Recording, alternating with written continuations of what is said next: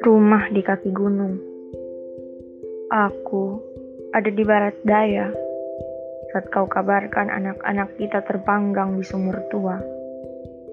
Aku tengah berkelana saat kelinci peliharaan kita bertengkar dengan anjing tetangga sampai meregang nyawa.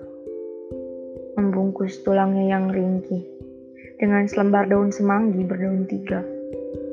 Lalu di tengah kepulanganku, rumah kita sudah runtuh.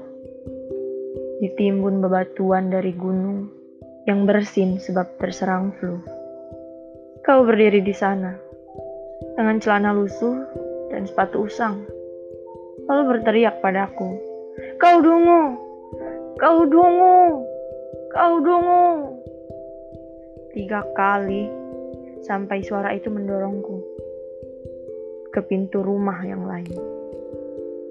Yang setiap kamarnya diisi anak-anak gembala dan dombanya. Mereka berseru-seru pada lantai yang marmernya retak dan ditumbuhi lumut. Memangku karung penuh debu.